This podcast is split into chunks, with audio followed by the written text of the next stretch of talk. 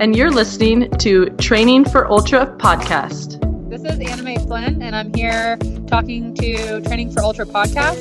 Yeah, it's like really, I just need to catch up with Rob. The Training for Ultra podcast, and this is David Laney. I, I thought it was Oh. a joke, actually. It, it is. I thought it was one of your jokes. Yeah. it is a joke. Okay. Okay. so classic. oh my god, you because literally the thing would be like beep, beep, beep. Mother, mother, beep. Mother, mother, beep, beep. Mother, beep, mother, beep, beep, beep, beep. One, two, one, two, three, four. Training for Ultra podcast. I'm Sally McRae, also known as Yellow Runner. 100 miles is not that far. Hey, this is Karl Meltzer, the Speed Goat, and I want to welcome everybody to the Training for Ultra podcast.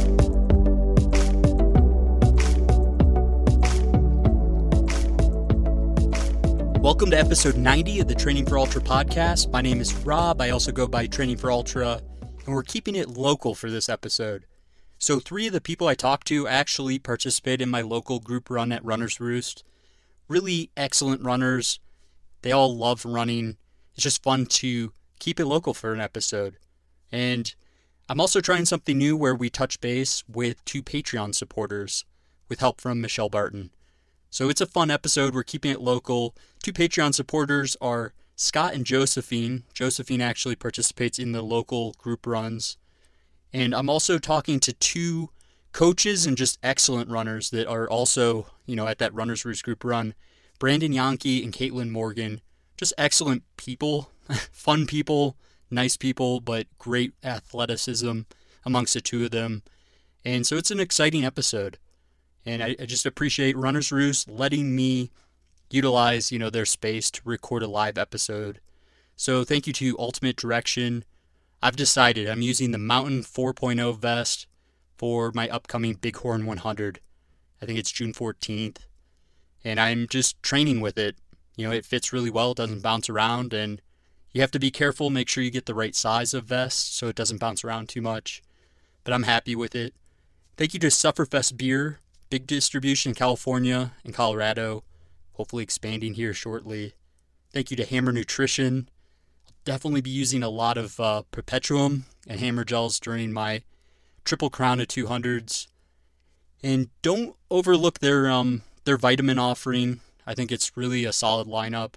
And they also have uh, a REM, like a sleep aid that I've started to kind of toy around with, along with the CBD oil so the combination of those two right before bed, because I'm I'm having to practice how to recover, because it's going to be a big part of the Triple Crown. Thank you to in in Hammer Nutrition. If you need to use the promo code for 15% off your first order, feel free. 25 28 88. It's a referral code. It'll help you out. And thank you to Xoskin. They have some new mid-weight base layers. I utilize a lot of their base layers. Um, even I'm, I'm planning on using them during Bighorn for the um, base layer. You know, the top base layer has slight compression, has a good feel to it. But they've introduced some new products. Check out their website. If you need 20% off, feel free to use T, the number 4U20. You can get 20% off. I'll definitely be using their socks, calf sleeves, you know, throughout all the uh, upcoming four races that I have. And let's see, did I leave anyone out? Destination Trail, Candace Burt and her team. Obviously, I'm a big fan. My entire A goal of the year is the uh, Triple Crown that they put on.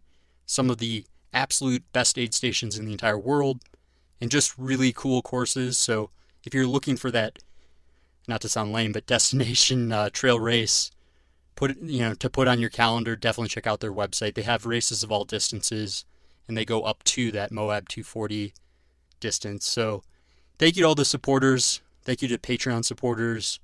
And this is just a cool episode. So I calculated I have four races left for the rest of the year. And uh, it's sort of scary actually. You know, it's it's over 750 miles of races between the Bighorn 100 and the Triple Crown of 200s. And combined, I figured out that they roughly have 131,000 feet of gain amongst the four races, which is just like going up Everest four and a half times. Luckily, there'll be some oxygen where I'm running, so won't be as bad. But thank you guys. Enjoy these episodes. Let me know what you think. We're keeping it local. I'm joined here by Scott and Josephine, two really awesome Patreon supporters, and I'm trying to change it up a little bit. I wanted to just have a little segment, you know, catch up with Patreon supporters because you guys do make a really big difference, and each one of you guys is really interesting. So thank you, Josephine, Scott, for joining me. Uh, I'm super excited to uh, to uh, be a part of this. I've been, you know, uh, listening to your back uh, episodes for a while, trying to get caught up. So this is, you know, super exciting for me anyway. Yeah, and I was um I I talked to you in person, Josephine. I thought it was interesting. You thought the the episodes with Michelle Bar- Barton at the uh you know, for those earlier episodes were your favorite, I think was what you said to me. Oh yeah, I every time you I listen to you know the intro of the new episode and you say that Michelle's going to be on, I, I get a little excited. she just she cracks me up. I think sometimes Michelle Barton is, is my spirit animal. Hi, Josephine. Oh, I was surprised you. Oh my God, hello. How are you? I'm fine, thanks. How are you? Thank you for the compliments. I appreciate it. Oh, I get so I I just I get super excited every time he says that you're going to be on the episode. In fact, I'm in the middle of the one where you're talking to Dean Karnazes about how he was running from mission to mission, and you just pulled over on the side of the road and jumped out of the car to run with him. Yeah, that that was a really special day. That was super fun because I was just at work at the running store and I knew his plan. That was uh, going to be like sort of running by where I worked and then running down to the mission to meet his family. And I just sort of like left work and ran with him. It was awesome. nice to meet you. Thank you. Nice to meet you too. Thank you. Well, we also I had just I, I we we had Scott on the phone and his call dropped, so I'm gonna try to call him back really quick if you guys don't mind. Well, you'll you'll hear on the episode. I um I also had Michelle Barton on. Um, Hey, Scott. Oh, oh. Hi, hi. so Hi. Josephine said, and and it was perfect because she said that uh, she thought um Michelle was her spirit animal. So um Wait, was- her spirit animal Awesome. is puppies, though. I she loves puppies more than running. it's they're about they're about 50-50. Okay, so so what's our spirit animal, Josephine? Uh, Or are we just puppies? both animals? Like we're che- we're both cheetah mermaids with ooh, I like puppies. I like with that. a puppy tail or puppy tongue? there we go. Scott, don't worry, you're you're my spirit animal. Okay, I'm not gonna leave you out. well, I'm trying to figure out. I'm trying to figure out how you even figure out what your spirit animal is. So let's start off, Scott. What type of running are you into? You're you're a Patreon supporter. I think you've been one from way way back, and it's cool to actually talk in person. What distances do you like, and give us a little background on your running. well, I I started running. Uh, I think in 2013, um, a friend of mine wanted me to try a sprint triathlon with him. So it was only really a 5K run at that time, and so I, at, at that time I hadn't run at all. So I had to start training for that. That was back in 2013. I did a few a few of those sprint triathlons, and I just kind of gradually moved up a little bit. Did a, a couple of half marathons, and then I in 2015 I did my first full marathon, uh, Nice. road marathon, and then um, I wanted to get into the trails, so I did a half trail and fell in love with the trails and um, joined a running club um, that does primarily um, trail running. Um, and then I just started. I dabbled in a couple of 50ks, and then I worked my way up and did a, a 60 miler at Born to Run last year, Nice. and then I did a 50 miler in Catalina on Catalina Island this last January. I remember And- that. Yeah. Couple little ones here and there. That's pretty much the extent of it. 60 miler is my farthest distance so far. So are you you're interested mostly in spending more time on the trails at this point, or are you focused in on like a new PR at, at shorter races, or like what are you zeroing in on? No, I I'm zeroing in on um, longer distances, kind of like kind of like you. So um, I got I got a little injured uh, in January at the 50 miler. I, I hurt my hip, and I was already signed up to do a pretty tough run called Santa Barbara Nine Trails, Mhm. um, and I wasn't able to do that one. Uh, and then I was signed up to do my first 100 miler just uh, last week at Born to Run, but I'm still not completely healed, and so I didn't want to push it. Uh, but yeah, my my goal is to uh, work my way up, keep keep seeing what what um I'm poss- you know what I could do. I think it's really smart to hold back and make sure you're healed up and not permanently injure yourself. So, well done on that front. Seriously, wise, wise of you. And it's hard when you're already signed up for something. And I- it's I feel hard when you're so- new into running. Like if you're sort of a newer, like you sort of gain that patience. I mean, Rob, I've seen you gain that patience like over the years, but it doesn't happen in the beginning. So Scott, do you live in Southern California? I live in central on the central coast of California. I live Oh, between see. Santa Barbara and San Luis Obispo. Oh, nice. Yeah, Yeah. I'm I'm Yeah. familiar with that uh, Catalina Island race. That's a great one. So what is your injury? Uh, well, it's it's interesting. I, I I went and got an MRI, and basically it's saying not much. It's just basically saying I have bursitis and some hamstring tendinosis. Um, but it's been, I guess today. Well, Monday will be like 12 weeks since I've really actually gone on farther than like a maybe a two mile run. Uh huh. and um, just I've been doing physical therapy and all that stuff, but there's still something.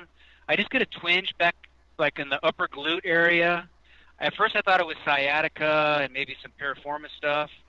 Um, and but I am going to physical therapy and I'm going to chiropractic and going to massage, and um, basically the physical therapist is just having me work on um, like core strengthening exercises and hip and uh, hip all the hip muscles and all that stuff. Strength, So I just been focusing on that stuff and really kind of I want to tr- go out and try to run, but then I'm afraid that um, I'm going to make it worse. So Right. Are you able to go like biking or do anything else besides running? yeah, the physical therapist actually wanted me to hold off for what they're- they're actually just now like in the last week or so saying to go to the gym and get on the elliptical and get on the stationary bike. Mm-hmm. Um, I do have a road bike at home.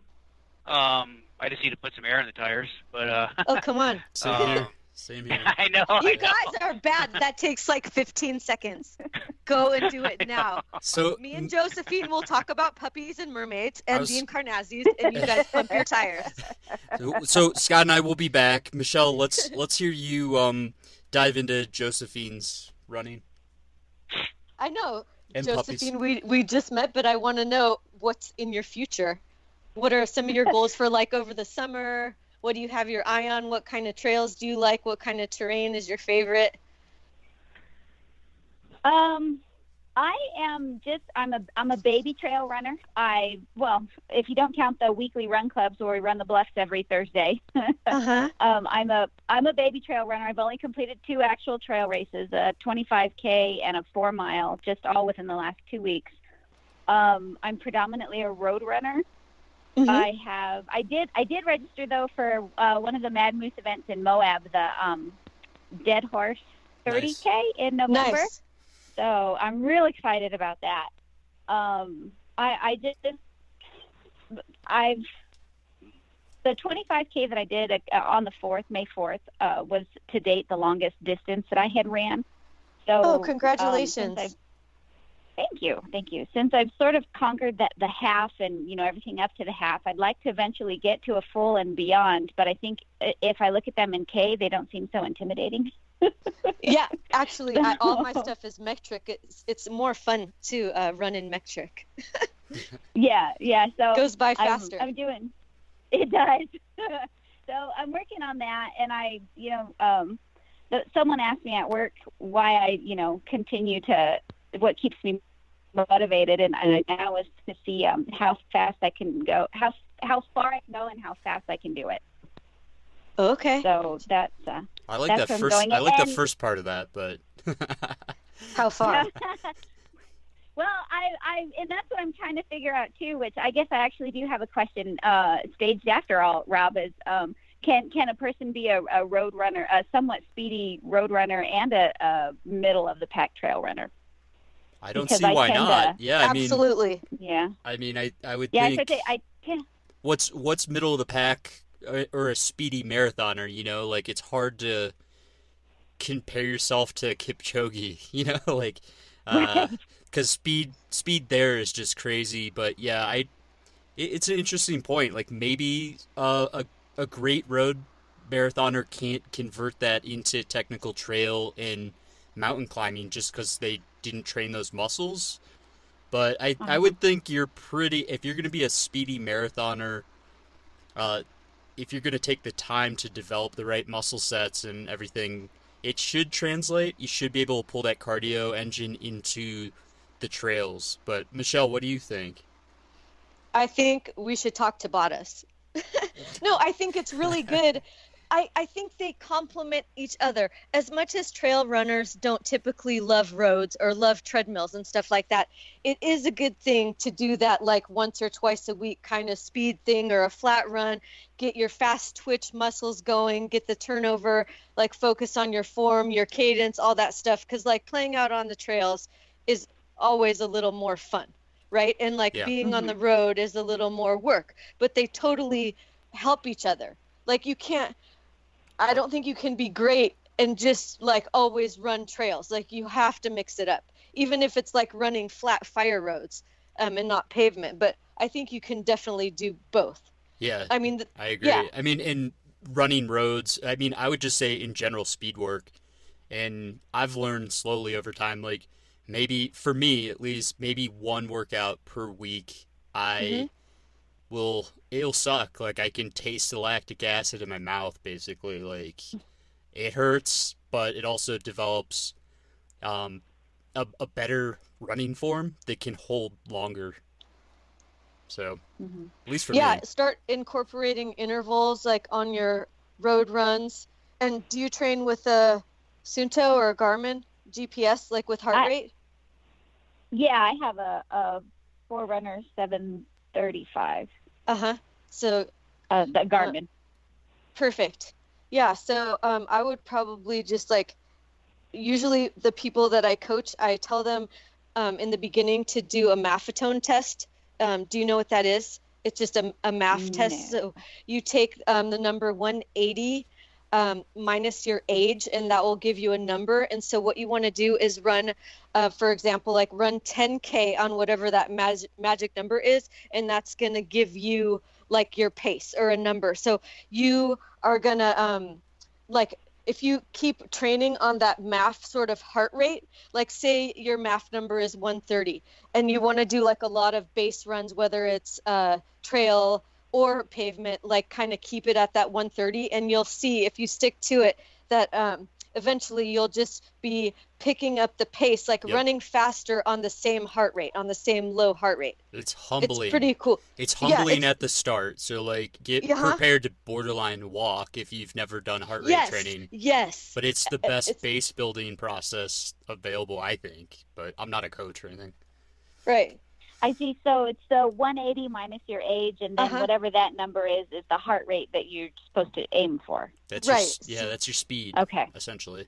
it's it's just like a, Ah. a good sort of base number and uh, and it's just it's good to have something to like have a gauge and and like uh, the people that I coach they're running on their MAF number and then it's crazy they can take off like 10 minutes off their 10k and on the same heart rate a month later it's pretty cool I'd say last year that was my that was sort of part of my breakthrough was figuring out I was talking to I, I forget who it was, um, but I, I concluded only ten percent of my runs actually had to be hard, and then Yes. ninety percent of my runs should actually be way way easier than I ever had thought, and that's when I, I don't know I started picking up steam into the Silver King race, and I think cross training too. Michelle always talks about mountain biking, but yeah, cross Yeah. training's awesome.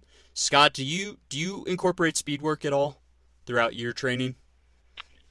Uh, I, you know, I did at the beginning when I started running, and then I kind of, when I when I found the trails, I kind of somehow I just kind of forgot about it, and I was just kind of running at one pace all the time. So Yeah, I really need to probably yeah. get back to that.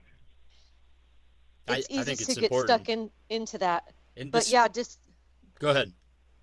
I would just say, um, like, make a plan and sort of break it up and, like, take a Tuesday, for example, and have that be speed work and incorporate some Tabatas. Um, that's like 20 seconds really hard, 10 seconds rest, and do it eight times. I got really fast just doing those, in, incorporating that. But when you go hard, you want to go really, really hard, and then take a break. But it, it's uh, magical, like what that four minute block can do like once a week for your overall sort of fitness. It's pretty amazing. Mm-hmm. I've I've learned you got to be very cognizant of how your body's feeling before you have one of those days. So if Definitely. you're if you're feeling like all your muscles are tight and you're just fatigued, like just forget Don't about it. it. that week. Yeah, yeah, Yeah. Push it to the next week. Right. It's not a big deal. Listen to your body and then also just plan accordingly. So if you have a back-to-back long run over the weekend, don't throw in a speed day on a Monday. like you're gonna you're gonna tear something. Um, or I mean, just yeah, you can damage yourself. Uh, I've learned that the hard way a few times. So, what else? I I want to hear Josephine. What questions do you have for Michelle, your spirit animal? Uh, Not to put you on the spot or anything. well, m- mostly the first question is, um, how do you run with that hair? Oh, the hair makes me run faster. Like when I cut my hair, I run slower. I remember the year like um I was like in Western States. I guess it was 2009, whatever whatever year they canceled it because of the fires. Well, I went and got a haircut like the week before the race, and the lady went crazy and just chopped all my hair off, and I was really mad. And then they canceled the race, so I was really happy because I knew I'd run slow.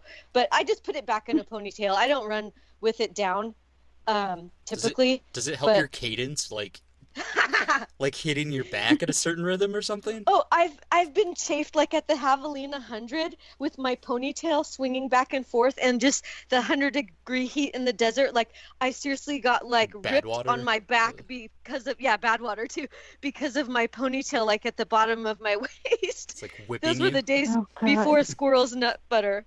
But uh yeah, I need the hair. The longer the better for my running Yeah, and biking. all your pictures, all your pictures with your hair free flowing, and I'm just like, good lord, mine's shoulder length, and I can't stand to have it down. Yeah, no, it suffocates me pretty much. Like, just gets in my mouth if I have it down. But yeah, Oh, oh, I I meant to tell you earlier. Um, when I first heard you on on the podcast and was listening to you, and I knew right away, I was like, "Oh my gosh, I love this lady!" And it was before I had heard you were from California. I'm from Yeah. San Diego, born and raised. oh, we're very close, like an hour away. oh no, I live in Denver now, but I'm born and Oh, lucky. raised in San Diego. I moved here in 2005, so. Oh, nice. I'd rather be in Denver. It's a small world. I'm keeping it local on this episode. It's crazy. She's part of my uh, local group run. So No way. yeah, Oh, that's so cool. yeah. When she said she does bluffs, it's this four mile little loop that we do at Runner's Roost, and it has like what what would you say, Josephine? Like 500 feet of gain. I think overall. yeah, it feels damn 450. near vertical that first mile. yeah, if you want a hard group run, I mean, it's probably this and a boulder group run too. Um, Yeah. yeah. it's pretty cool. So, Josephine, do you Oh, think you'll do a 50k um next year or this year, or do you think you want to eventually lead up to an ultra? Oh yeah, for sure, for sure. Nice. I'm just slowly, I'm slowly making my way up. Um, I was looking first for a way to jump from a half to a full. I know those distances are kind of hard to find, and and uh, I, I didn't want to make the entire. Somebody and I honestly, sorry Rob, I don't remember who, what guest it was you had on a podcast. You were talking about training and how to make the jump and distances, and they suggested not to go more than 10% at a time, and that's sort of the way I was working up to it to begin with. So Yeah. I figure I did my half. I did the 25k. I've got the 30. I'll probably jump. See if I. I don't even know if one exists, but something in the 40 range, and then go to the 50k, and then sort of on and up, on and up from there. have, eh, so have you done a marathon? I have not. Okay. I would say a road marathon is it depends on how you run it, but Mm-hmm. uh, because of the hiking involved in a lot of 50ks. I mean, it's more pounding on your your quads and you're you're utilizing Yeah. your glutes, but at the same time, I would say the effort level, at least for how I run a marathon, you know, I'm not Yeah. Boston qualifying. I would say a 50k almost feels easier. Um, I, I would say a 50k is easier if I'm not trying to like really push the pace, just because you're on Yeah. trails, you're taking hiking breaks. There's aid stations that actually have everything you need, as opposed to like off taste, uh, off tasting Gatorade, and uh, yeah, that's that's just my opinion. But Yeah, Michelle, it's do you? definitely easier on your body. I agree a thousand percent. I mean, like I remember after my first road marathon, I could barely get out of bed. I was just like, well, I I didn't do the smart ten percent rule. I just uh did like a seven mile run and then just did a marathon the next weekend because my dad said I couldn't, and so I just wanted to LA see- one. yeah, yeah, the LA. So, um, but I was destroyed after that, and so like after my first 50k, I was like, oh, I'm fine, like barely sore, and I think just because you're incorporating and utilizing so many different muscles rather than just the same, you know, the quads, the pounding of the pavement, like that totally tears you up.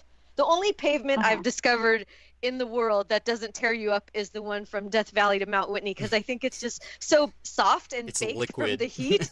I, it feels like squishy, like it, it doesn't hurt like a normal pavement. It's but, uh, lava. yeah. But I I totally agree that like a road marathon is just like gonna destroy you way more than like a nice trail 50k. yeah, it's also what Yeah. you make of it. So Yeah. if you're gonna push the heck out of your pace, then I I think they're gonna be pretty equivalent. But just my opinion. Scott, what what questions do you have? Do you have anything for Michelle? Um, yeah. Um, well, Michelle, I've been I've been following you too on Instagram for a long time, and Thank uh, you. Um, yeah, I'm really. What What do you have coming up? Do you have any races coming up soon? I do.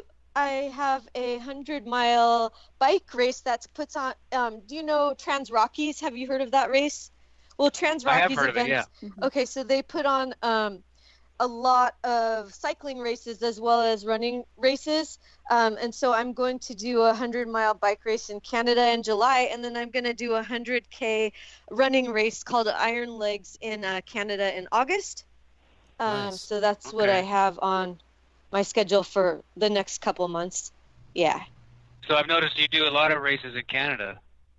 Um, Seems yeah, because I've been doing races for how many years? I don't know. in 18, 17. Hundreds. Hundreds. Uh, well, I've been doing ultras for like 15 years. So I've done Yeah. all of them in California, it seems like, um, and done a lot of them like eight times, um, just over and over. So I like Canada because it always destroys me. And it's so pretty and it's so much tougher to me than like just running fire roads in California by the beach or whatever. That's pretty, but I really Right. like running by rivers and lakes and big mountains and technical steep ups and downs. It's just different.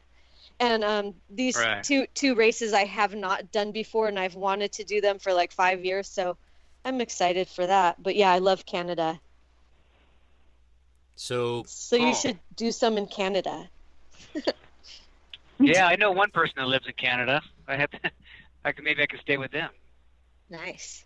Where in Canada? Yeah. Uh, so I think Toronto Oh, area okay. or near Toronto. Yeah. Uh huh. I was close to Sinister Seven this year, but it just my schedule I know. uh, doesn't allow for me to get my butt totally kicked before the Triple Crown. So, Right. but I I've already I've talked to the race director, and I'm I mean I'm going to do that race at some point, along with the Yep. Canadian Death Race. That seems like That- pretty that was my favorite one Yeah. out of the three he puts on. I think my favorite thing about that race is just giving the Grim Reaper that golden death coin and being like, ha ha ha, like I made it. Take me across the boat. Like, there's no race like that. That's fun. That was a fun episode. I remember that. one. Yeah. Um, so let's end with. Uh, I mean, do you- well, first of all, Scott and Josephine, do you have any questions for me? If not, I'm not offended. You're probably sick of hearing me. You're like, ah, No, don't you have a race coming up before you do the Triple Crown? yeah, yeah. I'm doing uh, the Bighorn 100 miler, and uh, It sounds like it's going to be muddy. It's it's notoriously muddy, Yeah. but you know, since we got that snow recently, uh, I, my expectations are just for long, you know, a long grinding hundred miler, and my goal is not to get hurt before the Triple Crown. Um, and honestly, I need to get back in the 200 miler pace, which is uh, it's like a hundred miler pace and then slow down a little bit. so I need to. I need to get ready. I'm training, uh, getting like, you know, all this all this little stuff uh, figured out. So like I'm using some Leki poles, these new a new Yes. version of them. I need to test those out. I need to know how my ultimate direction. I'm using a mountain pack now that has slots for those poles, and like I'm just testing out everything. And this is like the final kind of real real life test. So if there's a catastrophe, it happens there and not at Bigfoot in August. So it it will be an adventure, and I need to night run a little bit more. I forgot how important that is, and I'm also just excited for the adventure aspect. Like this is really exploring and a true adventure of a race. So yeah, I'm really excited. And that are one's you coming up you're not just within the excited? next. Go ahead. Sorry, I was gonna say, are you sure you're just not excited for the extra hammer peanut butter gel? uh, me and me and peanut butter like between so hammer nutrition like i think internally they probably have a poster or a joke somewhere about that. Because i think I, I literally my first year running i think i ordered more peanut butter hammer gels than like probably anyone. But even justin's peanut butter sent me this giant like box full of peanut butter so I saw. I'm apparently uh, getting a reputation on that front. I, I say mix up the gels. So leave the best ones, and at this point, peanut butter's just kind of like the staple. Like I can put them down. So I save like banana, tropical, like the exciting flavors for later. And I hit tropical at night because it has caffeine in it. And yeah, yeah, I I like that one too. just eat gels until you're you can't do any more gels, which at Moab 240 was I think 40 or 50 hours. I think 50 hours in is when I finally hit the point where I'm like I I'm done. That's then- impressive. I could never last that long. I mean, I've literally from my very first run used the same exact nutrition. So I think my body's just like, okay, we know Perpetuem, we know these gels. Like I really I haven't changed anything um, for now 4 years, going on 4 years, so Yeah, I've stayed with this. I've stayed with the same uh, nutrition routine myself. I haven't. I've been wanting to maybe kind of mix it up, kind of maybe try something new, but everything seems to be working. So for me, yeah, I don't. I wouldn't change it if it's working. Change it if it's not working, you know, or, or like tweak Yeah. it or experiment, and use those long runs, those 15 milers, 20 miles, 20 milers. Like test out that new pair of socks. Like how much squirrel's nut butter should you put on your feet? Like is it too much, too little? Like experiment with every variable during your training runs, and even sometimes, like in my case, Bighorn 100, like I need to test a headlamp for um extended period like 12 hours possibly, you know, like Mhm. it's hard to go on a long run at night. It's possible if you don't have kids and a job and everything else going on. Um but utilize those runs also as testing grounds for what you're going to utilize race day. Race day should not be an experiment. Yeah. yeah. Never nothing new on race day. Yeah. I mean, unless you're desperate. I I forget what. Yeah, yeah. I mean, when you're you're problem solving, trying something new should be like, almost like the hail mary at the end. Like, well, nothing nothing's working. Like at Georgia Death Race, I borderline made myself throw up. Um, I've never thrown up during a race, but like my electrolyte balance was so out of whack. It was like I need to reset my system and my stomach wasn't processing food basically so let's um let's finish it up with you know well i i want to just say i appreciate you guys Like truly, it's fun to get to catch up with Patreon supporters. We're on kind of that closed Facebook group. But words of wisdom from Michelle Barton. Finish finish it off here, Michelle. We haven't heard from you in a while. It's been way too long. What do you know- want to know? I, I know you have a a running tip or some golden some nugget of wisdom. Let's hear it that we've never heard before. Oh wow. you know, if there's something that sort of just speaks to you and strikes you, like just go for it. Like you know how Rob just went for the Moab and he didn't I mean, there was a lot of unknowns there. Like I don't think you really have to go by the 10% rule. Um like it's probably smart if you do and stuff, but uh I think if like you just like come upon some sort of event or race, just dive in and go for it. And uh, and I think uh, you should just like follow whatever your heart sort of like you know whatever speaks to you, and uh, and kind of like try to keep running and racing in new places and keep like how Josephine wants to like keep improving the distance and the speed like keep having big goals. Like have your goals so super big and don't be afraid to fail. Because when you fail that's when you learn the most. Like it's totally okay to fail. I love it. right rob? I knew I knew you're I knew you'd come up with something. That's like you're you're always the awesome fallback with some wisdom to share. but so you always thank think you. you, know I, I totally up agree. like totally agree. like you don't want to fail but actually it's totally fine because It's- you're gonna it's scary when you lose the fear of failure. It truly is because it's like, well, uh, what's next? I like distance no longer scares me. It's just how many days off of work do I have? You know, like uh-huh how, how much is daycare? Can I, you know, afford to go for this? Whatever, you know, like it's why not start a new podcast? I mean, like a lot of mm-hmm. um, i- with racing, I think your brain is subconsciously somehow trying to trick you to.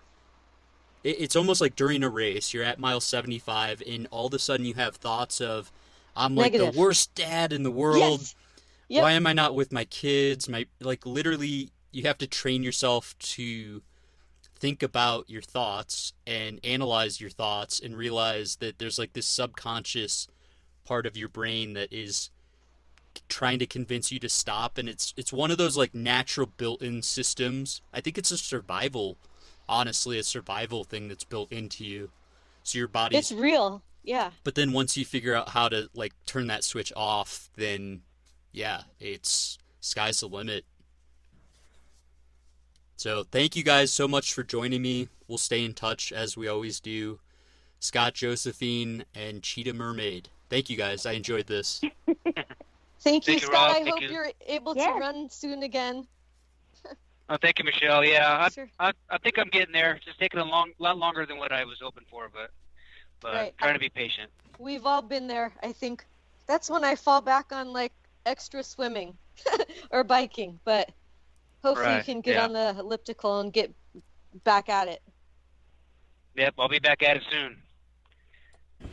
Welcome to the Training for Ultra podcast. My name is Rob. I also go by Training for Ultra, and I'm joined here live at Runner's Roost Lone Tree with Brandon Yankee and Caitlin Morgan, two local runners that are just excellent coaches, excellent runners in their own right, and it's just fun to talk to people that take part in the local run club, but then also take part in some of the top races in the U.S. and probably globally too.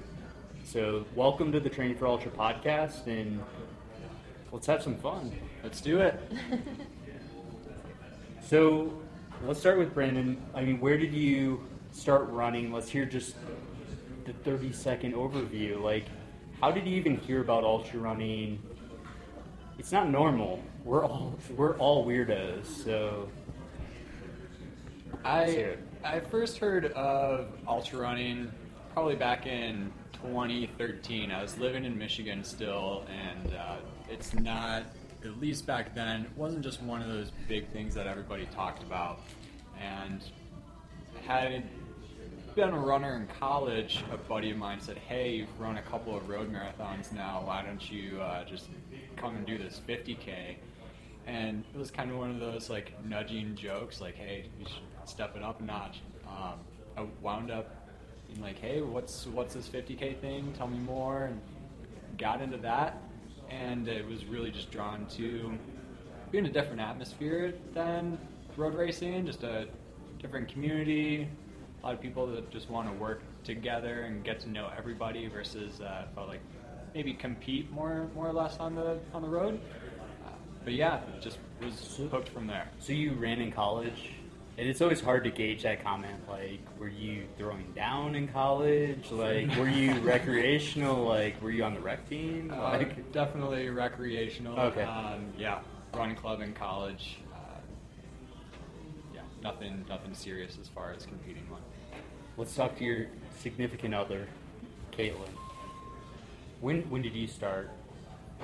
Have you always been a runner? Because you you, ever, you both have like the physique of like three year old just thrown down like on the playground. Like, have you guys both been just naturally gifted? Um, I ran hurdles in track, so that was my form of running. Was running over a hurdle, which was more like leaping because it was up to my neck. High, high school or Yeah, I was short. Still kind of. She's basically my height, by the way. but that's what I did running, and then it kind of escalated from there in college of just running a few miles here and there to get through classes. And then for me, my dad was diagnosed with multiple sclerosis about my junior year of college, and that kind of, I guess, was the catalyst into running more and running longer. And my first, I guess, introduction into ultra running was running MS Run the US, so a segment of a relay that runs across the country, and you run um, about a marathon a day for seven, eight, some people run 10 days. And so that was my introduction into ultra running, and it kind of snowballed from there. It always does. Oh, yeah, it- I, ironically, I got into running because of my dad and his health scare after two heart stents being put in. So that's really weird. Like we're all kind of connected in that regard. Um, and so you got a taste of it, and then just wanted to continue. It was a taste of it, and that's also when I actually met Brandon because he was my crew. And so he was talking about training for a 100 mile, and I told him that I never really wanted to race anything longer than a 5K. And then I realized, like, after he kind of took a chance at running his first 100 mile, that, hey, maybe I should try something like that. And I did my first 50K, and, and from there it was, what else can we run? So, Brandon, what were you thinking trying to crew for this event? And then why were you training for this crazy distance? Like, how did you get in that?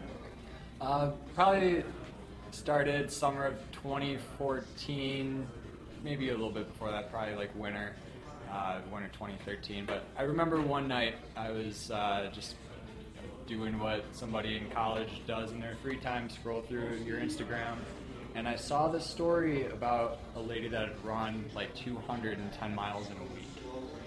Just like, no way. Tell me more. Because I already loved running, and this was just totally off the charts, and feels good to push yourself. So, By the way, I was on AOL Messenger in college. so, uh, just want to throw that out there. Okay. I met my wife, like, we chatted on AOL. okay. I looked into the post and found MS Run the US, as Caitlin was saying, uh, just really good cause, but combined running, which is something I already loved, for for a benefit of somebody else, and wound up, long story short, applying to that and got on to one of the earlier segments. Um, the, the founder, Ashley, she reached out and said, "Hey, do you want to come out maybe a couple hours or a couple weeks earlier and do some crewing, having some logistics with the crews? We need we need another one." So like, heck yeah! So I wound up out there, uh, right on the border of California, and I think about a week after I got out, I started my segment, uh, which was 250 miles, I think, from Las Vegas to Milford, Utah. But right after that, I had nothing else to do with my summer. Classes were out for the, the summer, and I stayed on the road as a as a crew member. I think Caitlin was two sections after me, but that's how we got to know each other. Uh, the rest is history. I'm, I'm like jealous. I wish I had found running in college when you have those, you know, big breaks and can actually have fun with it and have no responsibilities really. so, yeah. No, I was still overweight at that point. I would say. I had discovered pizza freshman year. so- Pizza and beer. Yeah, Best pizza and food beer.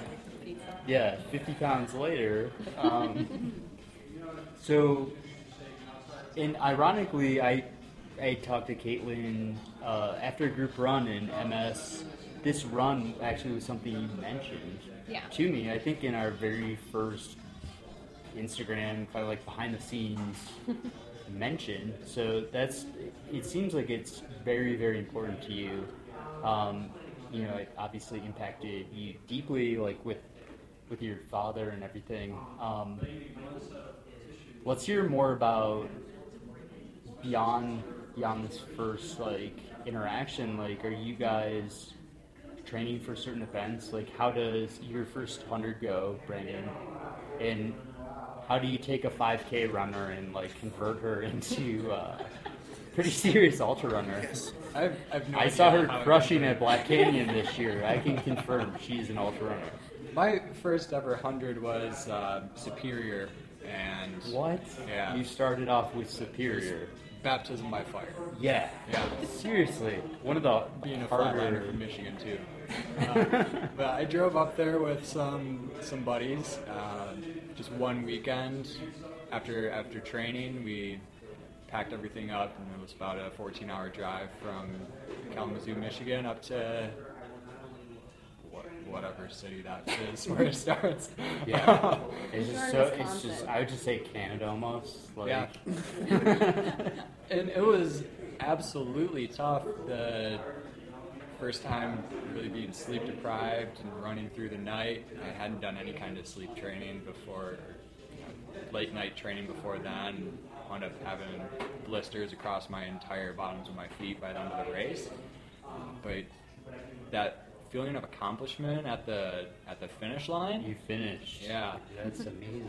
Was I think the thing that really flipped that switch for me. But if you've ever been in the Sawtooth Mountains out there on northern Lake Superior, uh, that was probably one of my first times running truly in the mountains. And the views, obviously, everyone comments on the views, but there's just something that, that can change you and really hook you into that sport. That's special for your first hundred. I mean, it. I've run Marquette. Um, I think I just did the 50k. And it was like running on pine needles along Lake Superior, and hearing the waves crash. It was just like seriously, probably one of the reasons we moved out to Colorado. Definitely. Yeah. Um, so oddly, I think my one of my previous episodes I mentioned like a natural fear of the dark.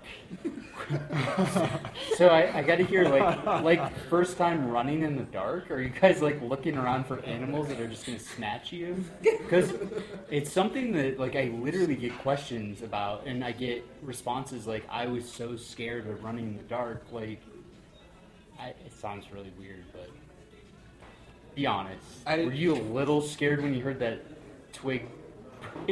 I've definitely uh, jumped at ridiculous things before. Like I've had mice run really close to me and jump and scream like a, like a little kid. Um, the, Were you scared though? Like at Superior in the dark with a headline. I had a pacer with me for the dark, so I can't say then I was super scared. There's definitely times where maybe I'll get a little bit nervous, like uh, if I'm really far out somewhere. Yeah. Um, Do you believe in ghosts?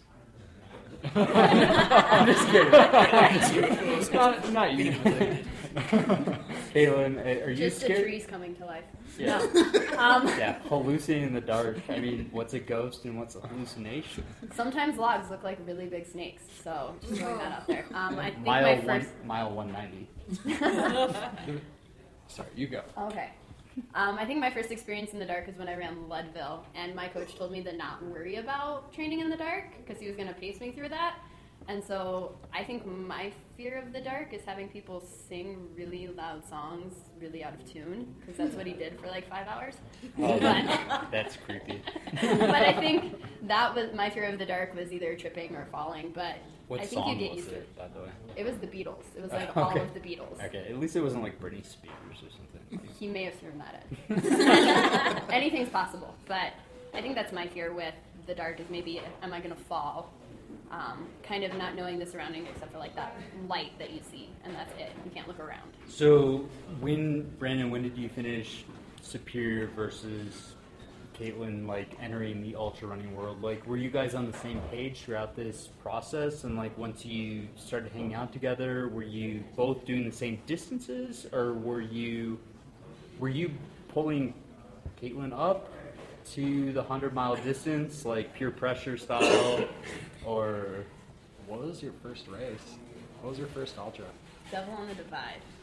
So I ran Devil on the Divide in Empire. It was like the second year that race had been done. I thought it would be a grand idea. Um, I think the course gains eight or nine thousand feet, and you have to do a little bit of route finding, and there's deer trails that you're following. And I thought this sounded like the perfect 50k. Uh, 50k? yeah. And that was, I think, my first ultra race. And when I finished, I was, I guess, mentally defeated by how the day went because I didn't have a great day. Then I wanted to go back and try something else, and that was then signing up for a 50 mile. And then it kind of snowballed into being like, hey, Leadville sounds like something I want to do. Did you guys talk after the 50k, or? Yeah. We still, are we still talking? or were, were there like a few days of silence? Like, No, there wasn't any days of silence. He was actually, I think you were in Michigan during that race. I think. were you You're doing probably Superior, or were you just back No, home? I was just back He home. was back Okay. home. And so actually one of our mutual friends was out there crewing me. And so I think I was more I think I scarred our friend more than myself about me like rolling in completely disheveled, wanting to cry, and he's trying to like put me back together because he knows Brandon better than me. And no, but we talked afterwards. Cool. Cool. If if you want to test yourselves as a couple instead of doing the typical canoe paddling trip or put something together on from IKEA, run a 50k. Yeah, it's a good idea. You just you need like your a, a priest to pace you like, like during a 50k. Like No, I think the real test is pacing. Like, are you going to pace your significant other? oh yeah, that, that's that I think that's better than the canoe. I still think divorce rates would be like definitely cut in half if if, if this were taking place um, for your significant other. Uh, so let's let's hear um, Brandon. I mean, it sounds like talking to you, Wasatch was a special experience. If I want to say that, is that true? Like, like how how many ultras in did you start thinking about that race? Because that's not an easy one. How'd you get through the lotto? How'd that race go? Yeah, um, the start. I guess the reason I wound up at Wasatch was because I really wanted to pursue a Hardrock 100 qualifier. The last few years have you know, had the had the opportunity to stay at the Ultimate Direction House at uh, Hardrock each year and meet some awesome people, get into some pretty cool opportunities out there. I think it was a couple years ago they were saying, yeah, if you want to pay somebody, what you should do is sit at Ouray, just Yeah. sit there all day long. Eventually, somebody's going to come in and need somebody to get out. So desperate they'll take Yeah. Brandon. Like, I'm just kidding. So I wound up doing exactly that. I was at Ouray for like eight hours and had my sleeping bag with me. And middle of the night, probably close to one o'clock, 1.30, a guy came in and for whatever reason his pacer couldn't pace him any longer. He said, "Hey, I need somebody." It's like I'm your guy.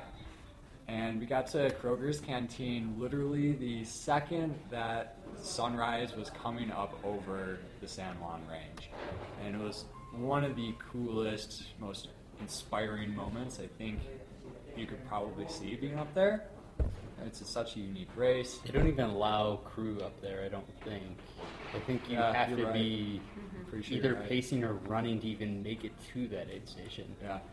So I think in that moment, I was thinking, I'm going to find a way to get back here in the race. That's awesome. Um, yeah, Wasatch was just one of those races that stuck out to me, being point to point. I love point to point. You cover more ground. You get to see way more things on a loop. Yeah.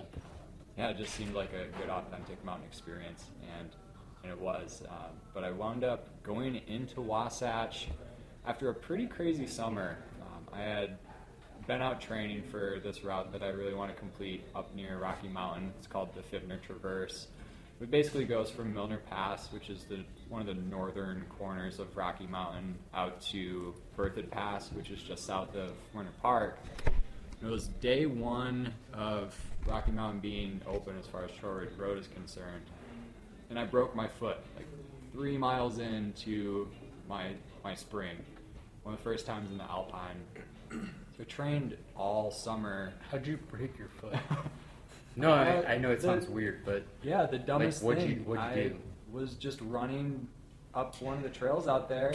And Running up and broke it? I'm sorry, I was I was running down. Okay. Oh, my bad. I was like, uh, that's even worse. Like tripped down this itty bitty rock, just like the little point of the rock was out of the ground, and it was an avulsion fracture. So I rolled my ankle hard enough where the tendon pulled the bone away from itself, almost like a zipper, is how the doctors describe that. Oh. So little tiny break, but enough to keep me off my feet for 13. I think it was ultimately 13 weeks. Yeah. I've been there in the boot. Yep, in the boot. It sucks, So- man. It sucks. I was doing just tons of riding that summer. Uh, after at least taking a few weeks off to let my foot heal up enough to even even get on a bike.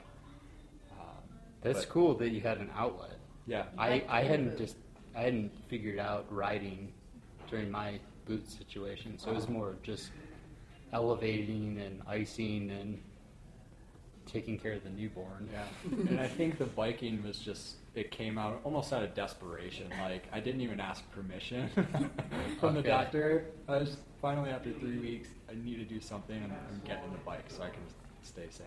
Yeah. But uh, yeah, so I knew I had to go into Wasatch as smart as I could. It wasn't going to be a race that I was doing for time or for placement. Really, the only goal is to find a way to finish.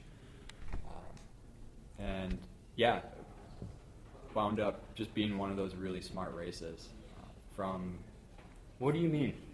What do you mean by smart a smart race? What? Because I only know stupid. Wait, so you don't go out as hard as you can? Like, um, I knew at the start I had to find a way to be at least a little the way up uh, because of the the way the course works. You head up a really steep climb right up front. It's very single track, and it's going to bottleneck fast if you're not up toward the front. Yeah. Um, but I knew I wanted to be up there. Apart from that, I was carrying 140 ounces of water on me between every aid station, and the reason for that was 140.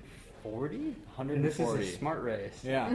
So I was What? extremely heavy, but I was dumping water on myself all day long. Okay. Um, I was. I knew I had to battle that heat because I had almost no heat training on my side through the summer, um, and being able to just always be wet was was keeping me cool. And by by staying cool, you're helping your body digest as well. Your body digests better when you're when you're not hot. So that really played well with me being able to keep food down, uh, but just stay motivated to keep moving forward because you don't feel like you're burning up. That's, I mean, that's good advice for those listeners doing Western states or any kind of hot runs. You don't even think about the fact that your whole body temperature affects digestion. I know hydration affects digestion and be able to hold down calories, but I didn't think about the overall body heat impacting that, but it makes sense. Mhm. So, had you done heat training into Wasatch at all, or was this like you're just kind of There was- newer.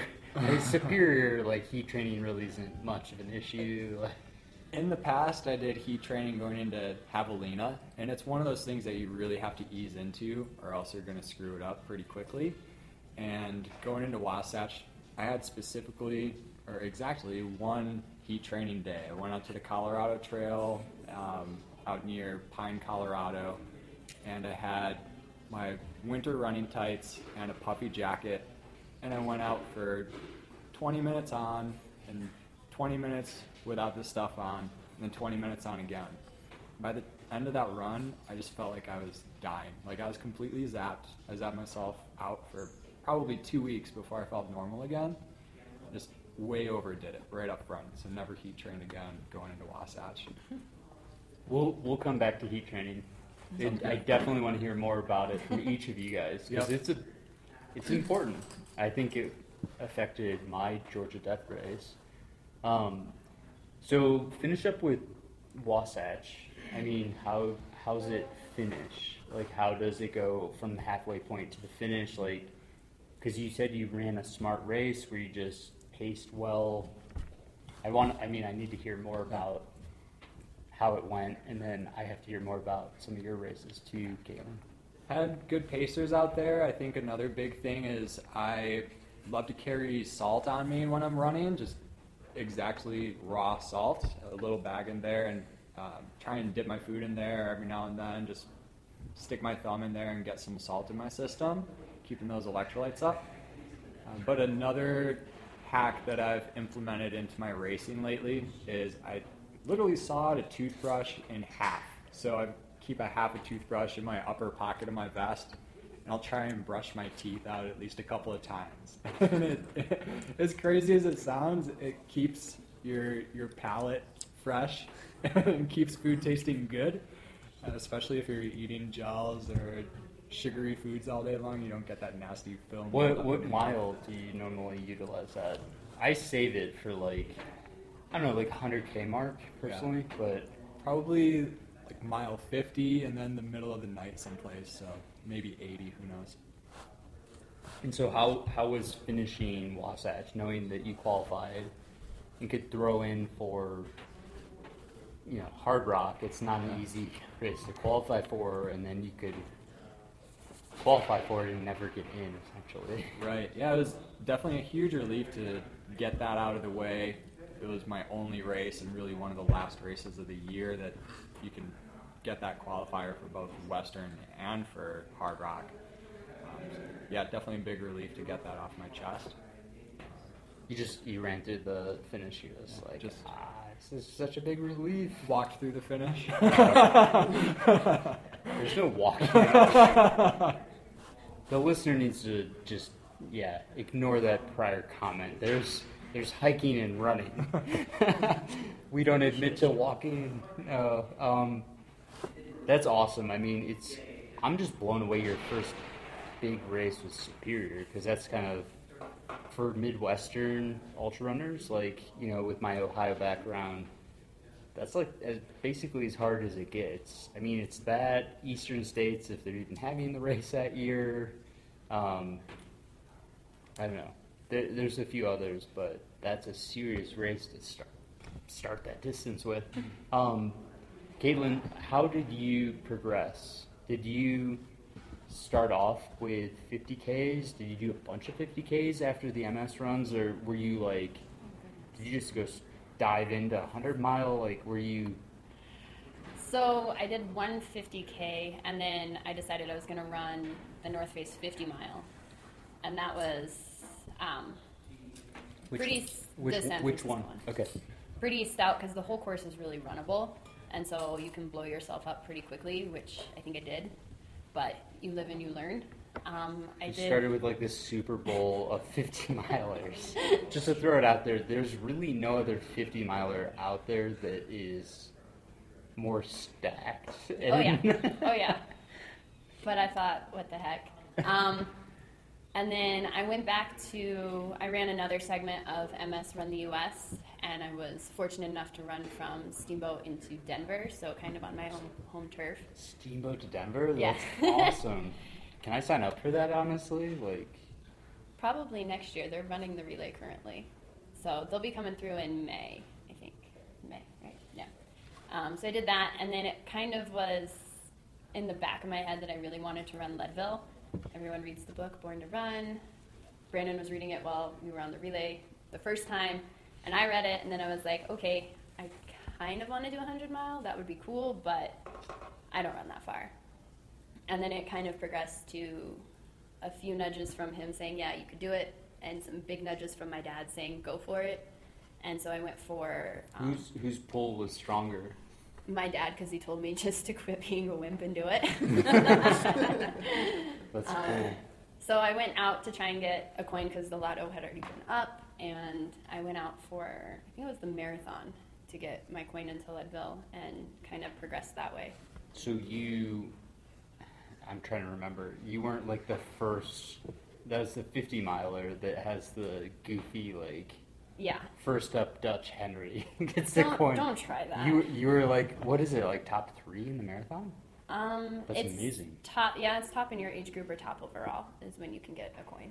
And so, how did it feel getting the coin and being like, oh crap, like hey, I was hey dad. I was legit standing on the podium and they handed me the coin. They're like, "Do you want to take it?" And Brandon's. Sta- I'm looking at Brandon. He's like, "Take it, Accept- take it, take it." He accepted it oh, for you, Pretty much. like- So, and he's standing over my sol- sol- shoulder as I'm like signing for Merrily. Like, you sign your life away as soon as you get the coin that you've accepted it. And he's just standing over my shoulder, like, "You did it." It's like, what have I gotten myself into?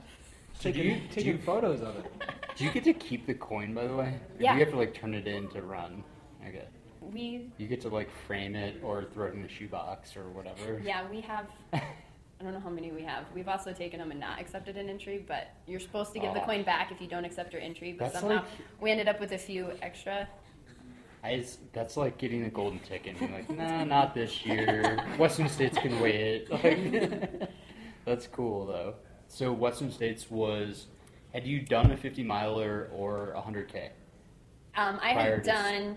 Leadville. I had done a 50 mile. I've done two 50 miles. I had not done a 100k. Actually, this year's Black Canyon was my first 100k. What? Yeah. So, So- you jumped to double what you had done previously. Yeah. How did you train for that? Um. Oh my goodness. I'm trying to think. We put together a pretty similar plan to what I did running for the MS relay. A lot of cumulative fatigue on the body. There's really no reason to be running more than a 20 mile day, or at least that's what my body could handle, and then backed it up with Totally. you know another two hour run the next day. And that's usually how training went. It was a lot Wait, of so you don't run fatigue. 100 miles to train for a 100 miler? You Unless you, you're you don't go out for a long, Walmsley. You don't go out for a long run that's 100 miles. Unless you're Walmsley, no. So your But- longest long run was 20? Um, Well, I mean, you threw in a 50. I threw in a 50 mile. Obviously. And that was just to get like the racing environment that you're coming up on aid stations, you're checking paces, making sure everything's in control. Can my stomach handle this? Um, I think my longest training run was when I actually did the Leadville camp. I helped out at the camp, and they did from May Queen to Twin Lakes, which is about a 26 mile route, and that was my longest day out. Brandon, I, I gotta ask you, like, longest run into Superior, your first 100, which obviously just slacker, starting off with the easy Superior. Like, was the time cut off like 40 hours or something ridiculous? Something in there. yeah. What was your longest long run into Superior? I'm trying to think back that far. um, Yeah, people are gonna I- be like, did my podcast turn off right now? Like, I gotta, I gotta recheck generally, my cable. Generally speaking, with 100 milers, I try to top out somewhere around 24 to 28 miles Yeah, for my longest totally. run. Uh, It, I've talked to Zach Miller, and he's like, 32 is kind of like as far as you go for a 100 miler. Yeah. Like, and people are shocked at that. And I talked to Kyle Curtin, who won Tahoe, beat out Courtney Dauwalter um, for a 205 mile race. His longest long run into training for that was, I think 60. I think it was 100k type distance. Mhm. Which again, people are all shocked that you can run these longer races and not have to do long runs that break you. Yep, it's true. I mean, you guys get it, but a lot of people listen and be like, "What? I can do a marathon, and that'll get me ready for Superior." I think there's a lot to be said about spending time on your feet versus overwhelming yourself with with distance. Uh, Totally. Yeah. If if I'm training for Leadville, just throwing that out as an example, 28 hour or a 28 mile run, that's going to be all day long training for Leadville and getting the adequate amount of vert. Um, so you really need to be looking at, at least I think, um, finding a way to measure time on your feet when prepping for that, that race. And training for 100 miles is pretty similar to training for a marathon with maybe a little bit extra mileage on a long run. What? Yeah. Are you are you like a coach or something? Gee. Have we even mentioned that you guys are coaches? I think you did start off saying that. Um, Yeah. Caitlin, how did Leadville 100 go? On your just totally, you know, you're man. totally lacking on your training because you didn't even do 21 miles for your long run. No, I- but did did it go well or what happened at Leadville? Since it was my first 100 miler, I paired up with a teammate for the first 13 miles of kind of like, all right, just make sure I don't go out too fast, don't make sure we do any dumb mistakes. He took way off on me because he wanted to have a really great, like, I think sub 22 day. Um, and I rolled into the first two aid stations with my coach texting my crew telling me to slow down because I was really excited. Leadville's, it's a race where in the first 20, 30 miles you can go really fast. Yeah, it's, it's a really run, yeah, it's a really runnable course. And you can slip and slice yourself, you know, around what is it, Turquoise Lake? Yeah. It gets slippery Some in the people- morning. Yeah, it was pretty slick that morning. Overall, I think the race went really well. I just wanted to play a conservative game, at least to get over into Winfield, which is the 50 mile, and then to turn around and get back. I had pacers, and I had some incredible pacers that told me when to eat, told me when I needed to drink. They are your brain for you. Um, it ended up being a really solid 100 mile experience for your first 100 mile. Did Brandon pace you or crew you? No, he was actually racing. You guys are still together? Yeah, surprisingly. He's still your significant other. Okay, just checking. Um, that's a that's a rarity at Mhm. Leadville. Um, Yeah. Did you do the 50 miler? Yeah, I did the Silver 50 mile. Rush? I did Silver Rush. And, that kind of used that obviously my longest your- day. Okay, that's that's perfect. So are you a lead woman? No. I'm not a lead You didn't do the bike. No, I didn't do the bike. Whatever. That's on the bucket list. I mean, you're you've basically done it. Um, so, would you have changed anything during that race? Your first hundred. I mean, just finishing Leadville is a lot of people's like. That's kind of your pinnacle in ultra running, honestly, because it's at such a hard altitude. And Yeah. I course mark power line every year, and then I go back to my Hampton Inn and throw up. Power line's the best part of the course. It kills me every year. I swear there's something in the dust. Yeah, it's, power line's really dusty. Um, I think if I were to change anything looking back, it would be to take Hope Pass a little bit more aggressively. Aggressively? okay. Um, No, that's cool. And to just make sure that I'm eating more on Hope Pass for more energy. Um, usually uphills take a lot more energy than a downhill. It's also easier to eat while going uphill versus downhill. You don't have the risk of falling. And and your stomach isn't bouncing like a Yeah. downhill either, so like digestion seems to be. I always eat on uphills. I mean, I don't know if that's the correct way to if do it. eat while you're yeah, if you eat while you're slower moving, your stomach actually can address that it's the stomach that needs attention. If you're running really hard and really fast and you're trying to put in food, your stomach's going to go a little bit south a little bit faster. So taking a Mm-hmm. little bit of time to have a bite here and there also really helps because you're sending blood flow to other places. If you think about it, the blood flow is going to your feet, your hands, your arms. I it's mean- not thinking about your stomach. What do you know? You're you're not a lead woman, not yet. Not a lead woman. Finisher. I still can't believe how like nonchalant. Oh, I got a coin. Like I did the marathon. By the way, I did the marathon, and it was harder than like any 50k I've done. It's one of the It's harder hard. trail It's marathons. It's really great training though. Like Mhm. to start off the year in June with that. Like I was out shooting photos at the high point of the marathon last year. What's the name of that? that mountain? Mosquito. It Mosquito is Mosquito Pass, Pass. yeah. Yeah. So I was out on Mosquito Pass with my camera, and I kid you not, the wind was so strong it blew both of the lenses out of my sunglasses. I'm just like into oblivion, way down the mountain. Like it is no joke, windy and tough to get up You Mosquito look, Pass. you look so emo with like your glasses Really- without lenses. Really black, thick frames, but no lenses in. Yeah, that's pretty cool. Good look. So let's let's move. Let's shift gears because unfortunately, uh, Runners News will kick us out here shortly. Um, I want to hear, and we'll we'll stay in touch. Okay, we'll have you back on the podcast. Let's um, and I'll I'll be here at more group runs. Let's hear more about training because I think a lot of people are very interested in training questions and trying to get ready for their first ultra, or maybe they've finished a marathon or 50k and they're like Black Canyon. I mean, I saw Caitlin crushing out there. I maybe I could do it.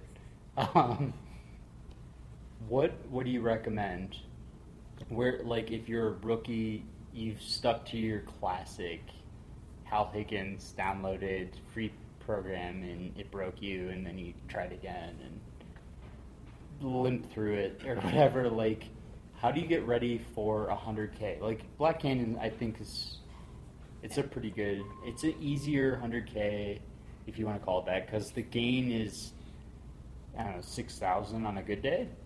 Um, but it's still 62 to 65 miles, and you have to have the fitness level to continue um, for however many hours that takes. Like, how do you get ready for 100K if you've done a few marathons and you're like, or even half marathons? Maybe you got lucky and got a 50K in there. Like, how do I get prepared for Black Canyon 100K? I think the biggest thing is knowing what type of course you're going to be on. If like Black Canyon is a net downhill, meaning you run more downhill than you run uphill, knowing you have that, um, kind of knowing what course and what elevation you're going to gain, and I think putting yourself on similar terrain to what you're going to run. And like Brandon said, it's time on feet. Um, most people can physically max out without overdoing it about 12 to 13 hours on their feet a week of running. And that's even like elites who are running 100 mile weeks, if you think about mm-hmm. pace. So making sure you get that time on the feet versus saying, oh, I have to go run 50 miles. Think of it in hours. Okay, I'm going to go do a four hour run today. And kind of chunking it up that way so then you're not completely tied to a mileage. So, That makes sense. what if I'm injured? Can I do biking for a few hours and think of it as training for 100k? As weird as that sounds, I mean, especially if I'm kitted out and have a sick bike like Brandon. I'm going to revert that to the person that bikes, but I think you can use it as a great cross training for aerobic base. But Eh, No, seriously though, like biking really helped me last year. I haven't got my gear changer fixed, so I haven't. I I haven't hit the bike yet. Um, So I, I don't have a nice bike. That's. I was like, It's is that heavy, Lance It's heavy, Armstrong? and that's where okay. the workout comes from. Uh, You look legit today, by the way. can you use your um, bike to train to an extent? Yes, uh, I do believe that having time on bike is helping to develop your aerobic system. Mhm. The aerobic system is one that is extremely trainable. You can really just throw in mileage and, and build your body from that couch to 100K if you're doing it smart. Um, I think where people get into trouble is doing it too fast. Um, definitely trying to abide by that, that 10% per week as far as your, your mileage volume gain goes per week. And I'm a big believer in training the aerobic system before you start trying to get into training the hill system that, that leg strength. Anaerobic, yeah. Yeah. Well, yeah, definitely anaerobic and speed too. Yeah. Um, but yeah, I think ideally a, a good training plan is going to be big aerobic base. Then you're going to have a little bit of hills in there, probably a, a shorter hill block to build up some of that strength. And then starting to integrate your speed. And the speed you can you can top out your speed system or that anaerobic system pretty quickly with a, a smaller training block, but ultimately bringing that all back together before the race, um, yeah, that's a good training plan. Definitely the taper too, um, reducing your reducing your volume, but still maintaining your turnover. So don't be afraid to still get in your your quick workouts, just shorter volume. I the taper. I mean, if someone can write one book on like the perfect taper plan, it will be like a New York Times bestseller because it's it's such like an art tough. form. Like Mhm. it's different for each individual. It seems like, and like each coach has their own plan. And I don't know. I I can nail a taper sometimes, and other times my legs are screaming at mile seven, and I'm like at Never Summer, like what did I do in my taper that screwed this up? Um, What? What's Do you have something to say? No, I was just remember it. I was, I was gonna say yeah, the, the taper can be. Don't tough. worry, I'll edit that out. I'm, I'm, I doubt you will. I'm the most talented editor ever. I learned this like razor cut for iMovie. the, uh, the the cut feature. Yeah, the, yeah Right cut click. feature. click. Yeah. Um, Don't worry, you'll sound great. But yeah, we as athletes, I mean, we get dedicated to training for something big, and it to an extent becomes our, our source of, of pride and what gets us up in the morning and day after day after day during a training block we're getting those endorphins and we're getting those that positive feedback loop of what is training and then all of a sudden during taper you cut that in half or you Yeah. take a substantial part of that out i mean it, it really can be difficult from And then you're eating salads into it. Just life just changes so much. Yeah. It's Um, important though. Yeah, and I think it's normal for most people during taper to feel junky. I mean, you've built up such a high mileage or high base, and then you're cutting that down almost in half, and so your legs are trying to absorb everything you've given it for that training block. So if you're feeling tired on your first few taper runs, it's perfectly normal. If your legs feel a little bit heavy, that's fine. Roll them out, eat good food. Um, do make sure you get some of those faster workouts in because it is going to help that turnover for race day. Don't do a big, long, like two hour effort, I'm but all about the turnover for race day. But it is those, normal. Those first 10 miles of Moab 240. dead sprint. Yeah. um, so really quick, I don't know where I was going to take that. Um, so 240 is one in the first couple miles, Rob. I- it's it's it's uh, if there's a I'm trying to call it a bird beyond a hundred because like we call an ultra like any distance beyond a marathon, but then most ultras beyond a marathon are like topped out at a hundred. So beyond a hundred is kind of a bird, right? Candace Bird. Um, one of our listeners, viewers, who took up running, you you were talking about heat training, right? Um, PJ, DJ, DJ, DJ read my book. I think. Are you all the way through? No, I have like two two chapters left. Those are the best two chapters. I'm, I can't wait. I'll just see you running blocks around here after you read those two. Um, uh, we were talking about hydration, and because he had just done the group run today and was saying like calf, like you know, you felt like a slight pain in your calf, and I was like, might be hydration. I want to talk. I want to finish like last few minutes like what do you guys recommend on heat training first and foremost but then how does how, how do new runners gauge hydration? Because it's it plays a huge factor. Like if you don't nail hydration you lose your stomach. If you don't have your stomach you're bonking. If you're bonking you're like me at mile 20 i'm at 240 and you're seeing rocks. Like like seriously it's from uh, both you guys are coaches and you coach ultra runners and all all sorts of runners like walk him through how to manage hydration to start with and, and heat training and then that obviously leads into other aspects? I'll pass heat training on to Brandon because he's trained for more hotter races than I have. But when it comes to hydration, um, I've heard a saying with someone that works for Garmin that it's water on, electrolytes in, and that to an extent is a great philosophy because you want to be replacing the salt you're losing. You want to be replacing all of those electrolytes your body is losing through sweat. So you don't just want to be, especially in an ultra, drinking solid water. If you're drinking solid water, you have nothing to help replenish what you're losing. Even if you eat a banana, even if you eat things like that, you need to have some other electrolytes going in.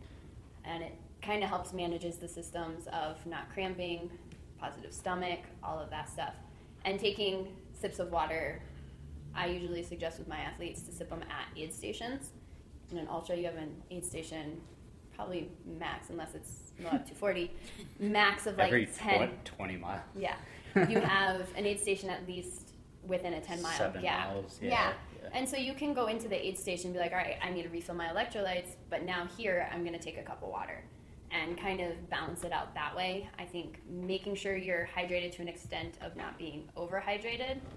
And that's why I say electrolytes in um, more than just water because you can overhydrate with just plain water in your body. It's a hard balance. It's Mhm. just such a balancing act, and like I'm pretty novice at it, but there are races like Georgia Death Race. I couldn't tell if I was overhydrated or underhydrated. Like literally to the point of like every runner that passed by like takes salt, and then I was throwing up. Like I just I couldn't figure Yeah. out if I needed more water or more sodium and el- electrolytes. Like I think that takes, again, practicing, learning from mistakes in races. right. Um, a great way to start practicing that is every, if you have two bottles, one bottle's water, one bottle's electrolytes. You take a sip of electrolytes, you go to take another sip, take it of your water, and kind of alternate that so you're getting an equal balance in there. So, not to get personal, are you looking at um, your pee color? Because, okay, if I'm peeing clear, what am I doing? Versus, what if I pee and it's like real dark color? If it's What if it's blood colored? No, seriously. blood color, you probably need to go see the medical tent. Um, It happens. It does happen, Honestly, it hasn't happened to me, have God. dropped from races because of that. If it's clear, you don't want it necessarily see-through clear. You actually want to see some actual yellow color in there. What if it's clear? What do I do? You can probably lay off of just like the plain water, get some salt. Salt pills immediately? Yeah, not immediately, but slow drip. Slow drip of salt, slow drip of other nutrients to kind of balance that out. I think that's probably the best way to do it. If your pee's really dark, Water? water, um, get a little bit more water in you. You can kind of back off the salt and reassess that too. And if you're really concerned about it being like too dark, go see the medical tent because they're probably going to be able to say, hey, this is this is what's going to start happening. Here's what you can do, and they, they might reassess you a little bit better. Okay. And we're really close to hitting our time, unfortunately, but um, let's close off with how do you recommend heat training? Because we're coming out of winter. We just went on a group, we just came out of, uh, yeah, like a, a weird Arctic snow bomb situation, followed with like 70. It was, it was pretty hot today. Yeah. Like, how do I get ready if I'm going to run one of those hotter races, like a even a Western States to be extreme. Like, what do you what do you recommend in terms of training?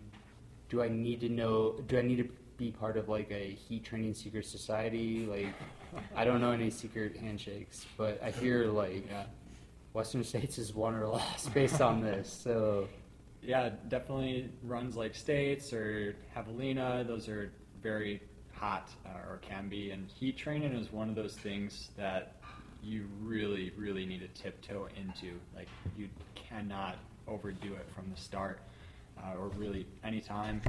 And so a good way to start is really just if you're a summer day, a long sleeve. Like go from wearing instead of that t-shirt, wear a long sleeve. Do it for be the weirdo. Yeah, one one to two days per Why week. is that guy wearing a long sleeve Yep. shirt? Never, never on a long run day, never on a workout day, because heat training is exponentially raising the stress level in your body. Um, it, yeah, it works a lot of those different systems in your body. Um, it can really cause extra stress. So over time, wh- like what part of your body does it stress? Like adren, like will Yeah. I have like adrenal stress, or Uh, like what, like what part of my body is being stressed? adrenals, you're going to be Heart. sweating more, definitely that cardio system. But yeah, you're going to be going through more electrolytes than you're used to. You're going to be sweating more, burning way more calories. But yeah, um, cardio, your body's going to be working harder to regulate your temperature. So, but yeah, maybe the next week throw on a pair of those cheap dollar Walmart gloves, and as you know, as time goes on, maybe think about throwing tights on. But uh, you know, it's it's a delicate process, and it's something you need to tiptoe into. And like I remember talking to EO Wang, so like you might need to advise your local law enforcement that you are that that person out on the trails, so that they don't SWAT team you. Because like you you see someone dressed in like winter coats and like layers and like like that person. Um, okay, sorry. all, all my jokes can't be good. Um, let's And I think with heat training, sorry to add another note, if you find that you're really exhausted after one of those heat training runs, then you can always switch out your really hard workout or switch out a workout for a heat training run. They add about the same amount of stress to the body, if not heat doing more. And you want those easy days in training, so you don't want to take every easy day as a heat training day. Um, make sure that you're getting out and utilizing that maybe is your workout for the day. So I want to finish one last question of the night. What do you guys recommend for two ultra runners, significant others, tips for significant others that are both coaches that might have different philosophies in certain aspects of coaching? How do you make it work? It's awesome. Trust me. And can I hire you guys as a couple? I think what makes us work is we have different athlete basis, so we we don't work with the same athletes. I know some couples they coach and they have the same athletes in their roster. We have completely different athletes with completely different goals, and I think that works out really well. It is nice that we both have a very similar philosophy on coaching, so we don't really argue a whole lot there. That's good. Um, what if you were totally different philosophies? Gosh, I can't even imagine. I think that's like the debate between mozzarella and cheddar cheese. we have we, that. we try and run together at least once a week. That's That- awesome. That makes things work out. For like a Um, two mile, like track workout. Like. We, we share our regrets about the pizza that we ate on the weekend. Right? Um, I, I can never eat pizza and not feel bad about myself. we crack inappropriate bathroom jokes like way more than we should admit on this podcast. I mean, we're all ultra runners. I'm just talking about, just talking to anime about certain routines that. Uh, we were all humans, though. Yeah. Drink drink your coffee before you run. Like, that part of the day out. Totally. Colon gets rolling. but in all honesty, we we plan long runs together, short runs together. We are very supportive of one another. So I was very lucky finishing Leadville. Um, Brandon didn't have the day he wanted, but he was at the finish line for me, and that really showed that there was a huge level of support. Uh, I've gone to Javelina and not been racing and been crew boss and knowing to kind of put aside our emotional feelings towards one another and kind of go into business mode. But it also kind of shows. I, I hope so. but to sh- and that kind of shows the kissing during aid support. that shows our support for one another and being really supportive of each other's goals. That's awesome. No, I, I appreciate you guys taking the time. We'll stay in touch with you guys. This won't be the first time you hear from these two, so I like the fact that you're not super, super elites, but you are definitely kicking my butt at all races. So, like, we'll we'll see each other at races in the future, and we can, you know, talk about like, oh, that trail rework, what crap that was. Um, but no, I, I truly appreciate you guys taking the time and let's just end on where can I follow you on social media? Do you have social media outlets and like where can I sign up for both of you to coach me because I will be the first one and probably cause marital issues. And I, I will throw out like like marriage counseling, like before you get married, just if you had to just go do 50k together, I think that would be the best test. Like like no priest needs to ask questions. Just can you two go do a 50k together? Okay, you're good. Um, you're more than significant others now. You can find me on Instagram. That's where I'm most active. It's uh, Brandon Yankee Run Coach, and there's a underscore between each word.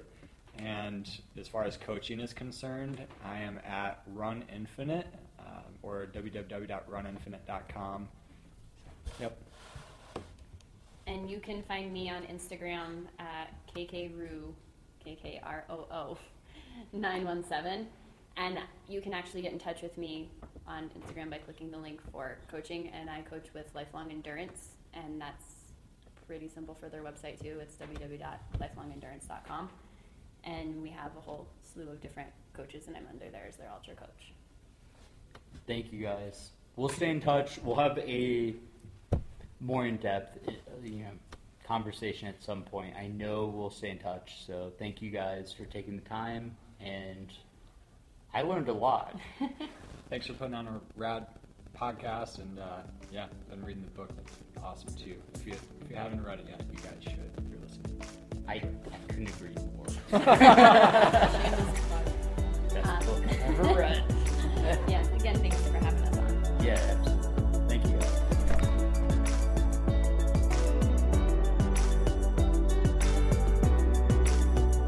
And that was episode 90.